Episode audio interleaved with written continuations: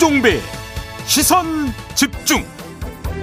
네, 여러분 안녕하십니까? 김종배입니다. 오늘부터 단계적 일상 회복의 첫 단계가 시작됩니다.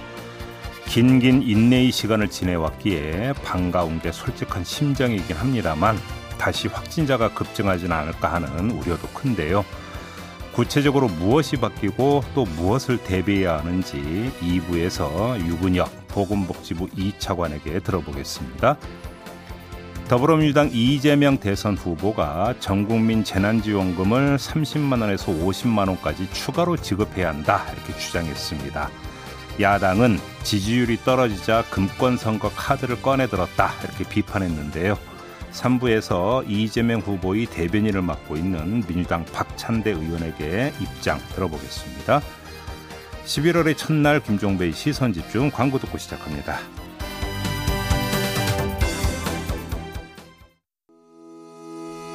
시선 집중은 촌철님들의 다양한 목소리를 기다립니다. 짧은 건 50원, 긴 건 100원인 문자 메시지 샵 8001번, 스마트 라디오 미니와 유튜브 라이브로도 시선 집중과 함께 하실 수 있습니다. 믿고 듣는 진품 시사 김종배의 시선 집중.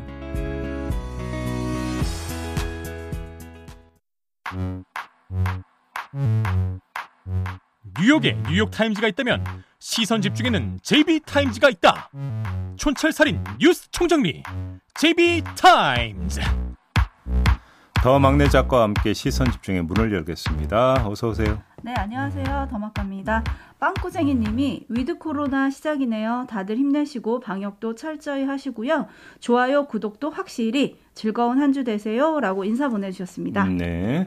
초원님은 11월의 첫날입니다. 2021년도 이제 두 달. 남은 한 해 잘 갈무리 하시고 쌀쌀한 날씨에 감기 조심하세요 라고 인사해 주셨어요. 네, 우리 애청자 여러분들 진짜 감기 조심하셔야 됩니다.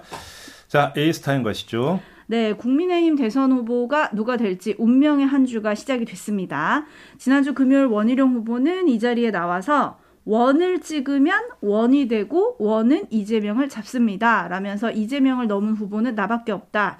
주장하고 갔죠. 그리고 유승민 캠프에 오신한 종합상황실장은 윤석열 후보는 본인이 말한 공정과 정의에 흠집이 난 불안한 후보다 청년과 수도권, 중도층의 확장력을 가진 유승민만이 승리할 수 있다. 이런 호소를 하기도 했는데요.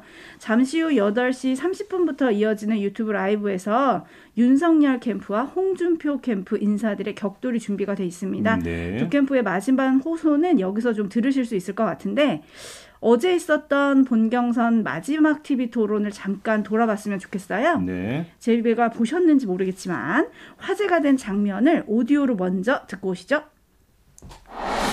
저 중도 확장성 말씀을 하셨는데 물론 뭐 중도 확장성이 보니까 민주당의 아주 확장성이 높더라고요. 민주당 지지자들한테. 근데 또 민주당 후보를 넣어서 다자간으로 할 때는 오히려 또 낮으십니다. 그러면 이게 소위 이제 뭐 홍준표라고 안 하고 꼬준표라 그래서 본선에 가서는 전부 민주당 찍을 사람들인데 그걸 확장성이라고 생각을 하십니까?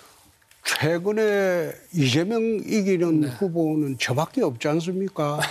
아니 이재명 후보하고 1대1로 경, 네. 경선 붙이는데 거기에 역선택이 들어온다고 생각하십니까? 네. 음, 네. 어떻게 들으셨어요? 경선 이제 그 토론 끝났죠? 네. 경선 토론 끝났는데 총평을 좀 해야 될 것 같은데요. 가장 기억에 남는 장면이 뭐예요? 이걸 따지면 아마 평가를 할 수 있을 것 같은데 저 개인적으로는 가장 인상에 남는 게 손바닥 왕자하고 아하. 수소를 어떻게 만드는가 음흠. 뭐 이런 것들이거든요. 네. 자 그러면 경선 과정이 물론 어떤 경합이기 때문에 상대 후보를 깎아내려야 내가 이제 돋보인다라고 하는 측면도 있지만 이건 본선을 가기 위한 예비 과정이잖아요. 그렇죠. 그러면 이제 제살 깎아먹기로 가면 안 되는 측면이 있는데 과연 어떤 특정 경선 주자에게 유리하냐 불리하냐를 떠나서 음. 본선에 올라갔을 때 그게 누가 됐든지 간에 과연 도움이 될까 음. 이 차원에서 한번 평가를 해볼 수 있지 않을까 싶은데요. 네. 너무 격렬했다. 이런 말씀을 드리고 싶습니다. 네, 이승민 님이 정책들을 들고 나야 후보들을 비교해 볼 텐데 상대 후보 뒷담화만 하니 뭘 보고 뽑으라는 건지라고 촌철을 보내주셨는데 예. 사실 어제 토론도 꿔준표 이거 되게 화제가 많이 됐고요. 그 다음에 또 홍준표 후보랑 원희룡 후보 사이에서는 뭐 오늘은 안 역겹냐 뭐 이런 거를 묻는 그런 것들이 더 주목을 받으면서 사실 정책은 조금 묻혔다 이런 느낌이 있는데 어쨌든 오늘부터 당원 투표가 시작이 되잖아요. 그렇죠. 네 그리고 여론조사도 이번 주에 시작이 되고 네. 누가 올라갈지 JB의 촉이 궁금한데 안 가르쳐 주실 거죠? 네. 안 가르쳐 드릴 거고요. 자, 후유증을 좀 걱정을 해야 되는 거 아니냐. 네. 그 경선 이후에 다시 어떻게 그 지금 민주당에서 이야기 나오는 게 그 원팀 아니겠습니까? 네. 자, 국민의힘은 어떻게 원팀을 꾸릴 것이냐 이게 과제가 될 것 같은데 한번 좀 뭐 지켜보고요. 네, 아무튼 이번 한주 예, 흥미로울 것 같습니다. 지켜보도록 네. 하죠. 뉴스와 분석이 함께하는 제비타임즈 오늘 주목할 뉴스들 챙겨드리겠습니다. 첫 번째 뉴스는 어떤 건가요? 안철수 국민의당 대표가 오늘 대선 출마를 선언을 한다는 거 아니겠습니까? 국회 잔디광장에서 출마 선언식을 갖는다고 하는데요. 네. 안전, 미래, 공정 이 세 화두를 내걸 계획이라고 합니다. 국민의힘 주자들은 바로 단일화를 주장하고 나섰습니다. 음흠. 홍준표 후보는 내가 후보가 되면 안철수와 세력 연대를 추진하겠다 이렇게 밝혔고요.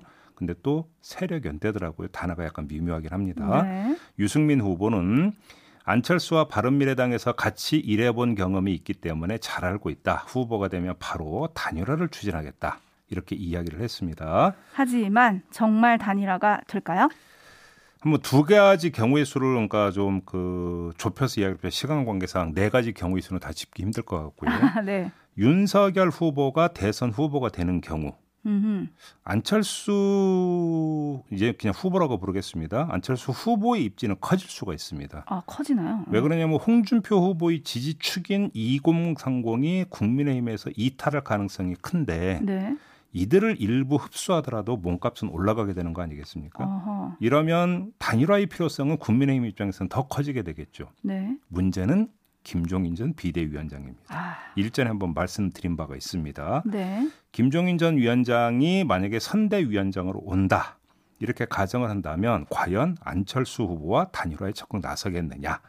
음흠. 김종인 홍준표 관계를 말씀드린 바가 있지 않습니까? 네.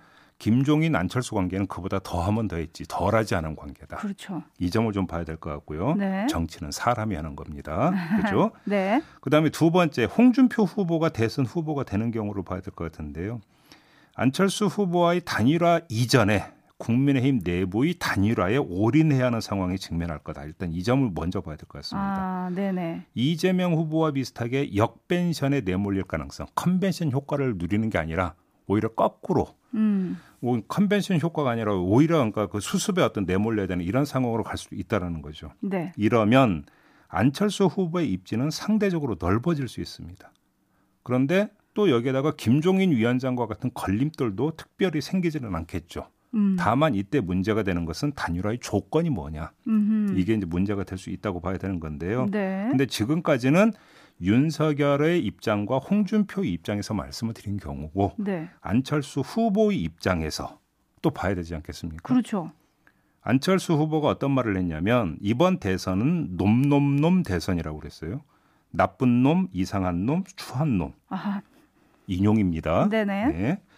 어, 그렇게밖에 보이지 않는다 이런 말을 했는데 과연 그러면 놈놈놈을 대상으로 단일화를 하겠느냐 음. 이걸 좀 봐야 되는 거지 않겠습니까? 사실은 안 해야 되는 거잖아요. 이렇게 얘기하면. 그러니까요. 근데 뭐 정치라는 게 워낙 생물이다 보니까 네. 그래서 그러니까 단일화 그러니까 시도와 단일화 성사는 전혀 다른 이야기이죠. 음. 이 점을 좀 일단 뭐 말씀을 드려야 될 것 같고요. 네. 후보 입장이나 당의 입장에서 보면 민주당 입장에서는 단일화가 이루어지면 그 자체가 악몽이 될 거고요. 국민의힘 입장에서는 단일화 무산이 악몽이 된다고 봐야 되겠죠. 아하. 왜 그러냐면 이거는 아 안철수 후보가 지금 정확히 어느 지점에 서 있는가를 보- 보여주는 것이다. 음. 그러니까 정확히 센터 중간은 아니다. 중간에서 오른쪽으로 좀 더 가 있다. 기울어져 있다. 그렇기 때문에 이런 진단이 가능하다 이런 말씀을 드리는 겁니다. 네, 8672님 촌철이 눈에 확 들어오는데요. 음. 돌고 도는 물레방아 인생들. 오사사원님이 서울시장 출마할 때 대권은 출마 안 한다고 했던 거 아닌가요? 라고 했는데 사실 이거가 중요할 것 같아요. 왜냐하면 자신이 한 말을 뒤집고 다시 대선에 나오는 거잖아요. 네. 그래서 국민들을 좀 잘 설득해야 될 것 같은데 사실은 이게 첫 번째 과제 아닌가요? 뭐 당연히 이제 뭐 수많은 만약에 인터뷰가 있게 되는데 그 질문 먼저 들어가지 않겠습니까? 네. 자 그런데 그러면 또 이제 나오는 이야기도 어느 정도 예상이 되지 않겠습니까? 상황이 바 뀌었다라고 하는 이야기는 항상 나오는 거고요. 네. 정치는 생물이다라고 하는 주장에는 뭐가 있냐면 환경 결정론이라고 하는 게 깔려 있습니다. 환경 결정론이요? 상황이 바뀌었기 때문에 네. 이렇게 변해도 된다라는 식의 논법을 계속 써왔다라는 것이죠. 역사적으로 정치인들이 그렇지 네. 않습니까? 갑자기 사랑이 어떻게 변하니 이거 왜 생각나지? TK님이 중도와 보수에 있는 표 좀 가져갈 것 같아요라고 평을 해주셨고 네. 주주삼방님은 이분 약방의 감초인가요?라고 해주셨는데 음. 아무튼 오늘 기자 회견 할 때 어떤 말을 할지 궁금한데 예. 저는 사실 이 뉴스 보고 이준석 대표가 먼저 떠오르긴 했어요. 음. 이준석 대표가 한 라디오 인터뷰에서 안철수 대표와 결별한 지도자는 대통령이 됐고요. 안철수 대표와 통합을 하기 위해 노력한 지도자들은 고생한 분들이 있습니다. 라고 음. 했거든요. 네. 그럼 당에서 막는 거 아닐까요? 단일화를? 제가 볼 때는 만약에 대선 후보가 선출되는 중, 그, 그 위에는 당이 중요한 게 아니라 후보가 중요할 거라고 생각합니다. 음흠. 그렇지 않습니까? 네. 어차피 이제 그 선대위도 이렇게 되면 대선 후보 주도로 모든 게 꾸려지기 때문에 당의 입장은 그렇게 중요해 보이지는 않습니다. 네. 네. 좀 전에 TK님이 중도랑 보수표 좀 가져갈 거라고 했더니 4830님이 중도요? 요즘 보수 후보보다 더 보수 같으시던데 라는 평을 해주셨습니다. 네, 어떻게 될지 좀 지켜보도록 하겠습니다. 근데 출마한다. 예고가 뜨자마자 단일화 얘기를 나오는 걸 본인은 즐길까? 아니면은 좀 기분이 언짢으실까? 그건 좀 궁금하긴 해요. 그러니까 그 본인의 입장만 생각하다 보면 좀 언짢을 수도 있겠죠. 네. 왜 그러냐면 출마를 할 때는 다 승리를 염두에 두고 이제 그 시작을 하는 거 아니겠습니까? 그런 상태에서 그래서 이제 그 이런 말이 있습니다. 그 정치를 보면은 법칙이 하나 있는데 국민은 다 아는데 정치인 본인만 모르는 경우가 종종 있다. 네. 이런 이야기가 나오기도 하기는 하는데요. 근데 또 이제 상황이 바뀌게 되면 또 체감을 하게 되면서 음. 여기서 이제 어떤 전략이 또 수립이 된다. 이런 이야기로 연결이 되겠죠. 알겠습니다. 저희가 또 인터뷰를 요청하고 있으니까요. 직접 만나서 이야기를 들을 수 있었으면 좋겠고요. 제비타임즈 다음 주목할 뉴스는 어떤 건가요? 이 주말에 어, 이재명 후보 이른바 로봇계 학대 논란이 계속됐었습니다. 네. 이재명 후보가 지난 28일에 어, 고향 킨텍스에서 열린 2021 로봇 월드에 참석해서 로봇계를 넘어뜨리는 장면이 이제 영상이 돌았는데요. 음. 일부 언론과 인터넷에서 이거 학대 아니냐 이런 지적이 나온 거죠. 네. 그러자 이재명 후보가 어제 페이스북에 글을 올려서 로봇의 복원 능력 테스트인데 넘어뜨렸다고 비난한다 이렇게 반박을 하면서 음. 스테이크 먹었더니 식당에서 칼 휘둘렀다고 하는 것과 다르지 않다. 이렇게 네. 주장을 한 겁니다. 그럼에도 불구하고 오늘 조간에도 또 비판하는 기사가 실리긴 했더라고요. 예. 이걸 좀 어떻게 봐야 될까요? 자 분명히 해야 될 게요. 해당 영상이 full 버전으로 고정 공개가 됐는데도 논란이 가시지 않는 건 보고 싶은 대로 보고 있음을 반증하는 것이다. 음흠. 이 말씀을 드려야 될 것 같습니다. 이건 음. 팩트가 아닙니다. 로봇계를 넘어뜨렸느냐 넘어뜨리지 않았느냐가 아니라 왜 그랬느냐. 이게 지금 그 초점 아니겠습니까? 네. 이거는 해석의 영역이고 평가의 영역인 거죠. 사실의 영역이 아니라는 겁니다. 그렇기 때문에 자기 마음대로가 성립이 음. 되는 거죠. 이재명 후보가 미운 사람들에게는 뭐 하나 꼬투리 잡, 안 잡힐 일이 없을 거고요. 반대로 이재명 후보가 한없이 좋은 사람들에게는 모든 합리, 행동이 합리적인 것으로 비춰진다. 그래서 보고 싶은 대로 보고 보고 싶은 대로 평가하는 것 아니냐. 이런 이야기가 성립이 될 수 있을 것 같습니다. 저는 이것만 말씀드리고요. 하나 더 학대라는 개념은 감각적으로 고통을 느끼고 공포를 느낄 때 성립되는 개념 아닌가요? 음. 그렇게 보는 게 상식적이겠죠. 자 그러면 어, 이 로봇계에 이 개념을 들이댈 수 있느냐? 음. 이것도 논란의 소지가 되겠죠. 네. 근데 이걸 너무 이제 퍼지니까 저는 현실적인 이야기 하나만 하겠습니다. 논쟁을 할 거면 좀 더 현실적이고 구체적이고 생산적인 걸 좀 하면 어떨까 싶은 생각이 좀 들어서 드리는 말씀인데요. 이것도 개와 관련된 겁니다. 문재인 대통령이 일전에 이런 말을 했었습니다. 이제는 개 식용을 금지하는 걸 검토할 때다. 이런 이야기를 했었고요. 저희 방송에서도 그 이야기를 받아서 한번 다룬 바가 있었는데 네. 어, 이재명 후보가 관련해서 문재인 대통령이 이 이야기를 하기도 전이죠. 8월 20일에 민주당 정책 마켓 행사에서 어떤 주장을 했냐면 개 식용 금지도 공론화할 때가 됐다. 음. 사회적 합의를 거쳐서 개 식용 금지를 추진하겠다. 이렇게 밝혔거든요. 자, 대선 후보가 또 이런 이야기를 했으면 이제 다른 대선 후보들은 또 어떤 입장인지 음. 이것도 궁금하지 않습니까? 네 일단 네. 잠깐 오디오 들어보고 이야기를 좀 이어가겠습니다. 네. 개를 식용으로 하는 문제에 대해서 어떻게 생각하냐 이런 질문을 받으시니까 윤 후보님께서 그거는 선택의 문제라 가지고 함부로 말하기 곤란하다 이렇게 말씀을 하셨어요. 저는 개인적으로는 예. 반대하지만 예. 그걸 국가 시책으로 하는 예. 거에 대해서는 예. 또 많은 분들의 예. 저 사회적인 합의가 있어야 되지 않겠냐. 그런데 이 문제 때문에 네. 바로 네. 반려동물의 학대나 이런 네. 문제하고 직결되는 문제거든요. 아니 반려동물을 학대하는 게 아니고 예. 식용 그 개라고 하는 예. 거는 따로 키우지 않습니까? 반려동물 아니 따로 키우는 식용 개는 같은 개 아닙니까? 반대하는데 그럼 반대하는 법으로, 걸 공약으로는 못 내겠다. 법으로 제도화하는 데는 좀 여러 사람들의 저 합의가 좀 필요하다고 저는 생각합니다. 그 차별금지법하고 그, 똑같은 저, 저. 자, 바로 딱 이 지점인데요. 네. 이게 어제 국민의힘 경선 토론 과정에서 나왔던 이야기 아니겠습니까? 그렇죠. 네. 미세하게 좀 결이 좀 다르죠. 음. 그렇죠. 개 식용 금지를 제도화할 거냐 말 거냐라고 하는 문제를 놓고 대선 후보가 결이 다른데요. 차라리 이런 논쟁을 좀 전개를 하면은 이것이 어떤 상당히 생산적이고 현실적인 논쟁이 될 수 있고 그 대선이라고 하는 과정은 국가를 어떻게 운영해 들어갈 것인가라는 거대한 사회적 합의 과정이거든요. 차라리 이걸 한번 의지로 올려봐라. 이런 말씀 하나 좀 드리고 싶습니다. 음, 이런 걸 이제 대선에서 정치 사회적 합의 과정을 통해서 이런 거를 좀 해봐라 이 말씀이신데 그렇죠, 그렇죠. 굉장히 이성 이상적인 이야기가 아니신가? 아니요 이상적인 게 아니라 이미 대선 후보들이 입에서 먼저 운이가 되고 있잖아요. 네. 이게 왜 이상적인 거예요? 오히려 더 그러니까 여야를 떠나서 대선 후보 간의 합의를 도출해낼 수 있는 거죠. 그다음에 대선 후보들이 이 이야기를 하면은 국민들 시선이 어떤 모아지기 때문에 거기서 일정하게 어떤 접점이 형성이 된다면 그게 사회적 합의로 연결이 되는 거니까 음흠. 제가 볼 때 이건 이상적인 게 아니라 현실적인 문제가 돼버렸다 음. 이렇게 볼 수 있을 것 같아요. 알겠습니다. 우리 대선 후보님들이 이런 걸 좀 잘 해나가실지 지켜보도록 하고요. 네. 지금 로봇계 학대 논란 얘기를 앞에서 좀 했잖아요. 네. 그러니까 이미령님이 비상식적이고 비이성적인 세상이라고 찝어주셨고요. 음. 민초추심님은 쓸데없는 걸로 국민들 귀 시끄럽게 하지 말았으면 좋겠습니다. 라고 해주셨고 9028님은 보고 싶은 것만 보는 것 언론 탓 아닌가요? 전후 맥락 없이 딱 그 부분만 잘라 보여준 건 의도가 있는 거 아닌가요? 라고 보내주셨거든요. 네. 사실 언론 보도를 두고 여야 모두 불만이 좀 있거든요. 음, 음. 이게 본선 이제 대선 국면에서는 가짜 뉴스, 왜곡 보도 뭐 이런 논란이 더 심해질 것 같은데 네. 뭐 좋은 대책이 있을까요? 좋은 대책이 있으면 계속 논란이 되겠습니까?